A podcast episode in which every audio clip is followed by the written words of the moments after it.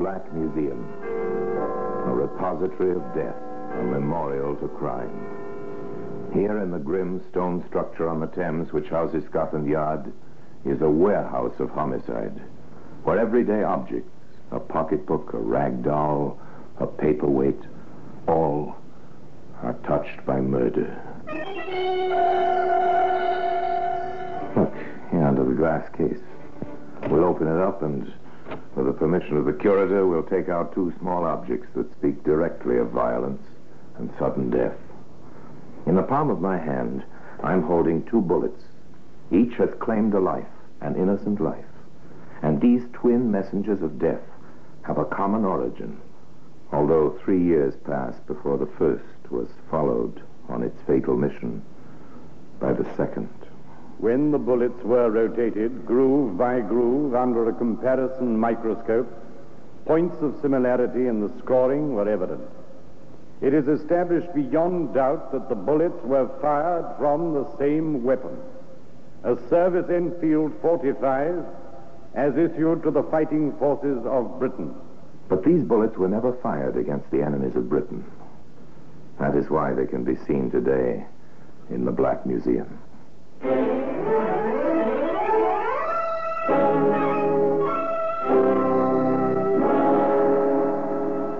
the annals of the Criminal Investigation Department of the London Police, we bring you the dramatic stories of the crimes recorded by the objects in Scotland Yard's Gallery of Death, the Black Museum.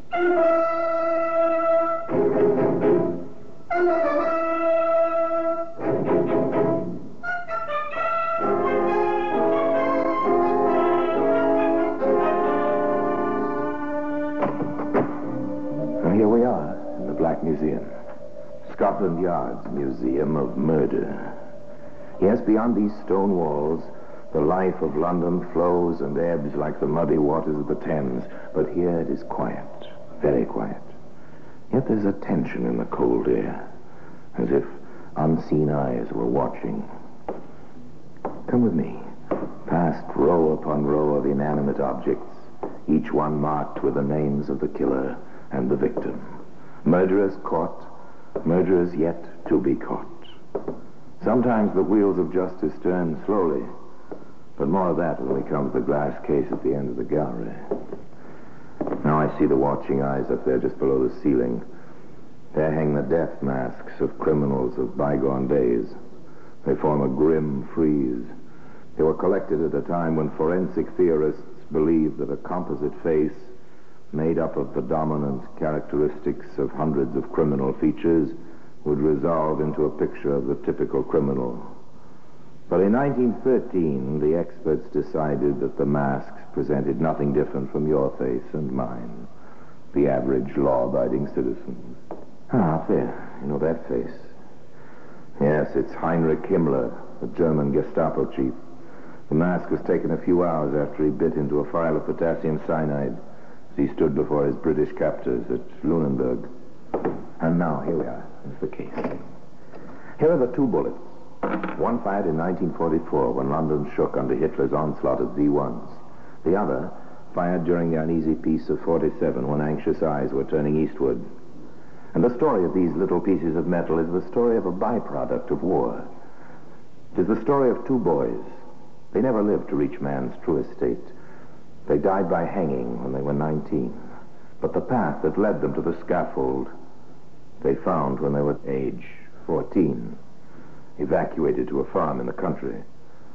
The summer of 1942. All Europe lies under the heel of the invader. England is surrounded by a ring of steel, and the gunners on the white cliffs of Dover look across the narrow straits upon occupied France. But on Rington Farm in Cheshire, all is peaceful. Or is it? Hello, Joe. What you got under your coat? Hey, come into the barn, quick. What's the lock? Close the door. Nobody about, is there? No. Then look at what I got. The old man's gun. Does he know you've got it? Ah, don't be so daft. Of course he don't. You'll be mad if he finds out. He might chuck us out the house. Ah, no, he's too soft. But how does it work? It's in two pieces. Ah, haven't you ever seen a sporting gun before? No. Uh, fixed together like this. Oh, all right, isn't it? Ah, it's wonderful. Lovely 12 bore, this is. Hey, what you doing now? Ah, what's it look like I'm doing? I'm loading the perisher. You're not going to fire it, Joe. Not scared, are you? They'll hear. Ah, no, they won't. There's nobody in the house. They've gone into town for the afternoon. Hey, hey, what's that? I Only the cat comes in here after mice. There it is. Oh, slow. What have you done? And quick, grab that spade. We'll bury it outside. It's dead. Of course it is. Don't stand there with your eyes hanging out. Fetch that spade. If we move quick, they'll never know. So Joseph Bell and Nicholas Green follow the path they've chosen of their own free will.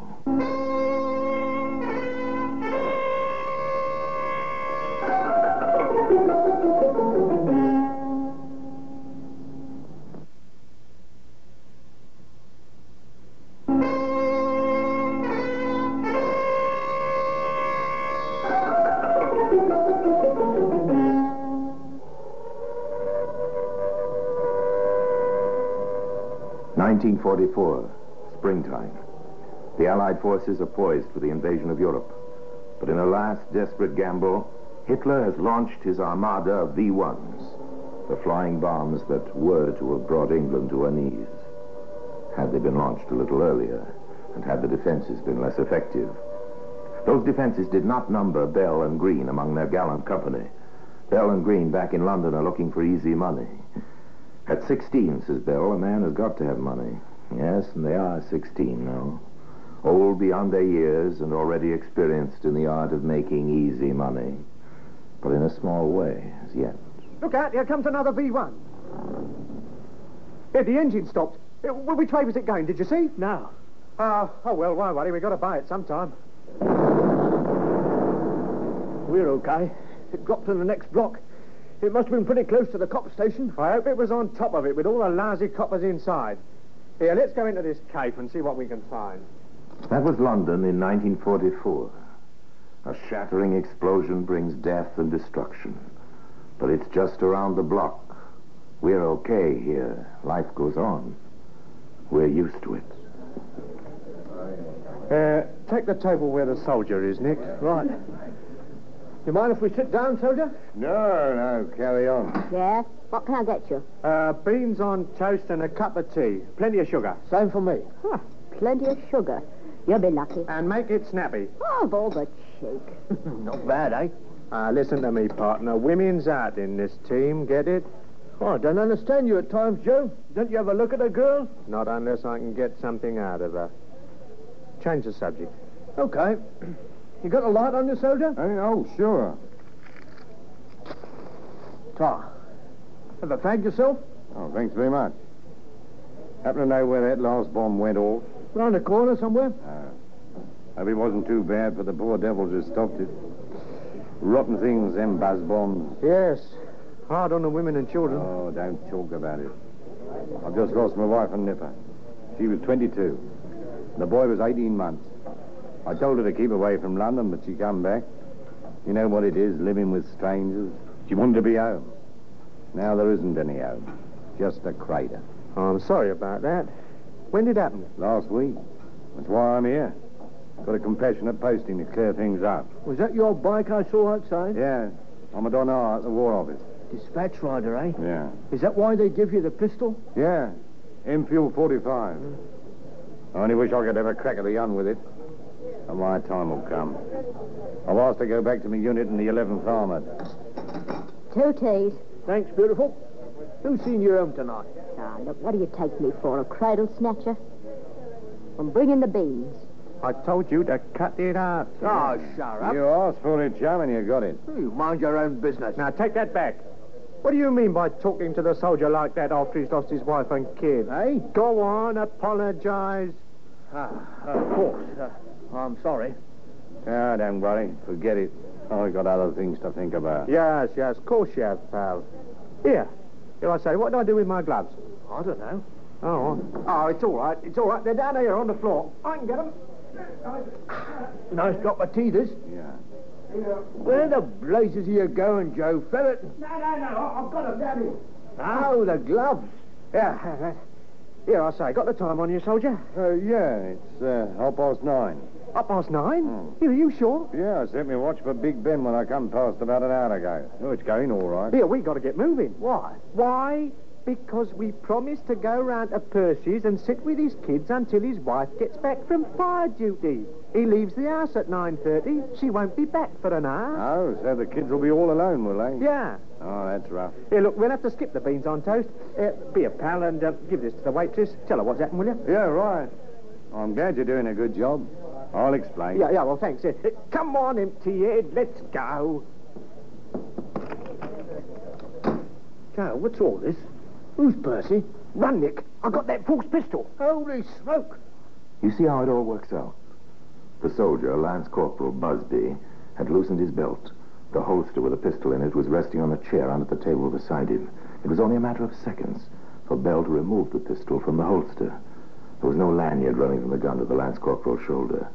If there had been, two innocent lives might have been saved. That pistol was to fire the two bullets that may be seen today in the Black Museum.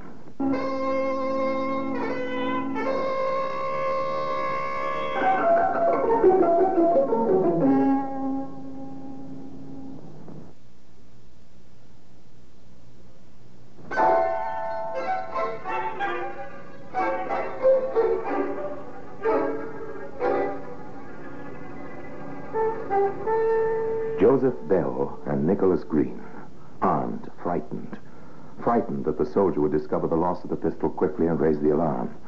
Why did Bell steal the weapon? Why, two years before, had he taken the farmer's shotgun? To kill. Now, as his running feet carry him through the darkened streets of London, with a roar of exploding and flying bombs always in the next block, he doesn't know what he's going to do. He doesn't know that very soon he is going to kill. Not a cat this time, but a man. Well, we've got away. That was a good story about Percy and the kids, Joe. You've got some imagination, you have. I decided to get the pistol before we sat down, even if it meant following that bloke outside and crushing him. What are you going to do with it? Well, what do you think? Eh, Don't you feel good knowing I've got it? Yeah, it might come in handy. Yeah, the engine of the boat bomb's cut. Blimey, it's coming this way. Come in here, you boys. No, no, don't take your hands off me. No, no, don't be silly. Come in. There, let me go, do you hear? Nonsense, boy. All right, you've asked for it. Go! Bell fired at the precise moment when the bomb exploded. This time the explosion wasn't quite in that next block. The warden, it was an air raid warden named Thompson, who had tried to drag Joseph Bell into a shelter, the warden fell dead, with a bullet in his heart and a piece of shrapnel in his chest. The shrapnel alone would not have been fatal, and by the strange way of things, the murderers were unharmed. Quick, we got to get away. This is nothing to do with me. You shot him. You're just as much in it as I am, and you know it. Here, come on, before the ambulance gets here. Oh, I'm scared. Don't worry, they can't hang you at 16. Now save your breath and keep going. Keep going, boys. You're going to keep going and keep going until you've used the second bullet. Then you'll stop. Forever. I, I got to slow down. Okay, okay. But I wish you wouldn't get in a panic. You almost get me worried, too. Aren't you worried, Joe? What about? Well, the stiff back there. Him? I'm not worried about him. They'll think he was killed by the bomb. There was blood all over him. Oh, cool off, Nick. You're a man now, and there's a war on. You're too young to know that air raid victims still have a death certificate. The doctor is going to find that bullet in Thompson's heart, just as the next one is going to be found. Joe, I'm going home. It's early yet. I know, but I'm still going home. I've had it for tonight. Okay. Here, you won't say a word to anybody, will you? Oh, what do you think I am? Barmy? Ah, you'll do, Nick. Just you keep your mouth shut. Now, we'll be all right. See you tomorrow. Sleep well. Green slept far from well. If we can believe what he said later, he never slept well for the rest of his life. But what about that home he was talking about? What sort of parents had he got? His father died and the boy was fine. When he went home, he went home to his mother. Oh, it's you. I thought it was the warden come to tell me I was showing a light. What's the matter with you? Where have you been to? I've been out with Joe. You've been up to something, haven't you? Stop asking damn fool questions or I'll break your neck. Go and put the kettle on. I'm as dry as a bone. Now you see, Nicholas Green, coward and murderer, was the master in his mother's house. And what about his partner in crime? Joseph Bell had no parents. They were killed in the Blitz in 1940. He had an uncle who pledged himself guardian to the boy, but uncle preferred blondes, rather tatty blondes. So now into the final phase. 1947. The hot war is over. The Cold War is only just beginning. There's work for everybody in London, but not the sort of work which appeals to Bell and Green. They're still together and they're 19 years of age. Old enough to be hanged. I've had enough of this dance. Let's get out. Okay. Ah, that's better. Now sit down. What's on your mind, Joe? We're going to do a proper job. Well, we've been doing all right, haven't we? Ah, working the races, little black market deals, skipping up the back stairs in hotels to knock off a brush and comb set or an electric razor. That's small time. Well, what's the griff this time? I'll tell you. There's a warehouse just off the commercial road. It's in Derby Street. Caravino's. You know it? Yeah. Well, then listen.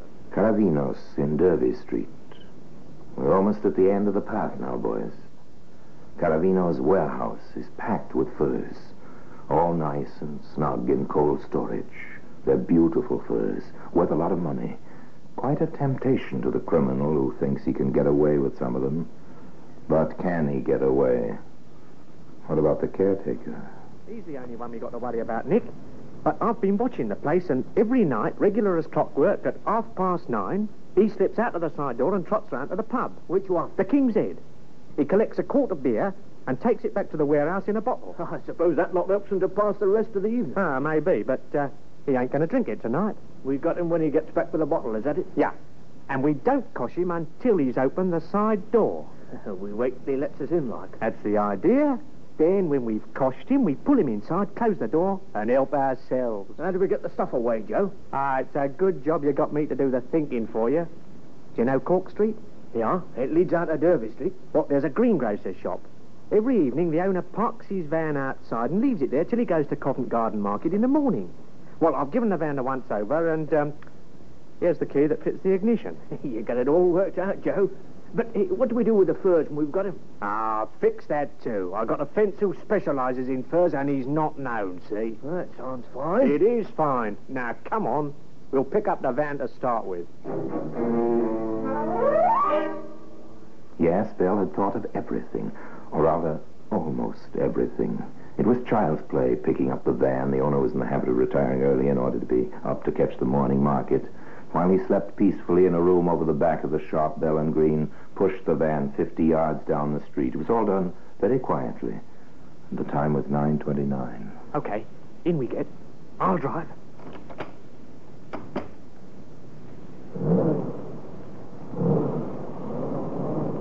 Aren't you going down Derby Street, Joe? No, not yet. I'm taking you to the King's Head. Oh, we can't go in there. We're not going in. We're going to drive past and pull up. Then we keep an eye open behind and spot the caretaker when he comes out. And when he comes out? Yeah. What's the time now? Half past nine.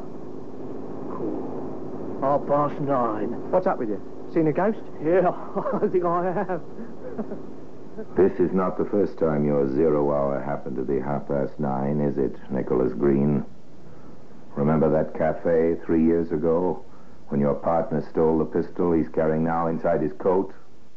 Ten minutes later, a man was killed. Remember? it's funny, that's what it is. Darn bloomin' funny. Shut up! Pull yourself together. If you haven't got the nerve to see this through, tell me now and get out. I'll do it myself. I'm sorry, Joe. I'm okay. I started thinking, that's all. Leave the thinking to me. Here's the pub. I can see the door to the bar through the driving mirror. And here he comes. Dead on time, as per usual. Our luck's in. The caretaker from the warehouse disappears into the bar. The watchers don't have long to wait. He comes out with his bottle of beer and trudges back through the shadows towards his lonely post. He turns into Derby Street and approaches the tall, dark building of Caravinos. So alive by day, so very silent by night. Oh, don't so I've shut myself out. No good, here's a key. Excuse me, chum. I want to get to Tower Bridge. Oh, that's easy. Straight to the end, turn left, right, and left again, and you come into Wapping High Street. Yeah, I'm a stranger around here, but, uh, look, I've got a map. If you could point it out to me. Well, you'll find it all right. Good night. No, you don't. Yeah. Go back. I'll drag him in and open the gate to the yard. Now, drive the van in quick, okay? Everything's working according to plan, isn't it, boys? You've thought of everything, almost everything. You wouldn't know about that little electric contact you break as you open the door to the cold room where the mink furs are stored.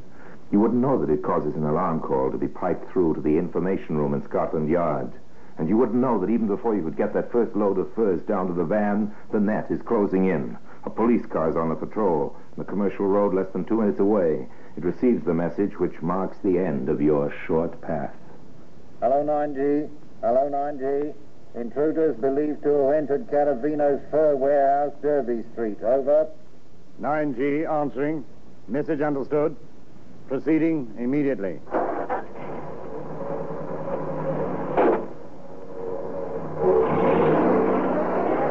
This a job, I wonder. I shouldn't think so. I've had 22 years in the force, and I never had the luck to get onto a real job yet. You should worry, Tommy boy. You're retiring next month. Think of that nice little pension you're going to get. Yeah.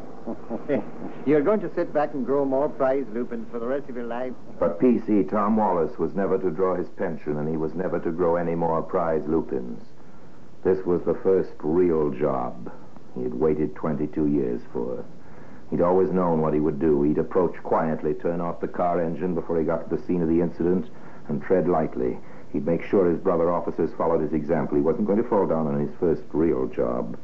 And somehow he knew this was it. Quiet, quiet. Is the door locked? Yes. But look down there. Hmm. Oh, blood. Try the gate. It's open. Now, we'll go back to the car and signal for reinforcements. Pete George and me is going in. Nick, take that load out to the van. I'll go back for some more. Okay, Joe. Make it quick. The sooner we're away, the better I'll like it. All right, son. The game's up. Stop! Let me go! Ah, there's the priestess on you. How many more up there? Find out. Don't worry, we will. Come on, George. I can see a light through the door. Get back, you dirty ox! I've got a gun! Drop it, you young fool! Let him have it, Joe! Drop it! Look out, Joe, where you're going. The lift shaft behind you.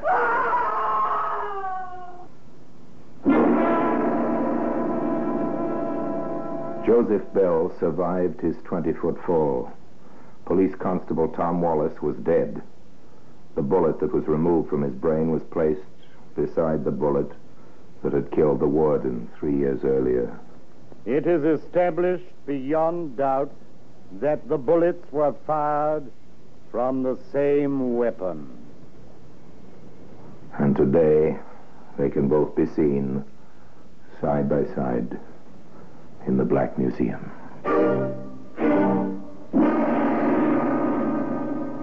Orson Welles will be back with you in just a moment. Bell and Green were tried and convicted of the murder of Constable Tom Wallace.